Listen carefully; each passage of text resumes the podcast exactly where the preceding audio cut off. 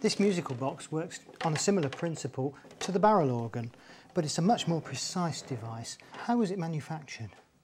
Uh, well, this was largely down to the Swiss uh, clock and watchmakers of the period, um, although I'm led to believe that the younger members of their families were actually employed to drill and pin the cylinders because their eyesight was obviously much better than that of their the adult members of the family.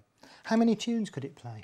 Um, this one actually plays eight tunes, but it wasn't uncommon to have as many as ten or as few as three or four, depending on the size of the box.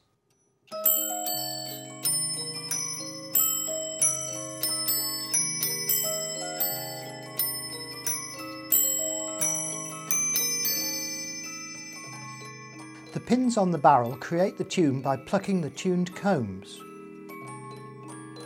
But when the pins pluck these six prongs, they create movement instead. They operate the arms of the three figures so they strike the bells.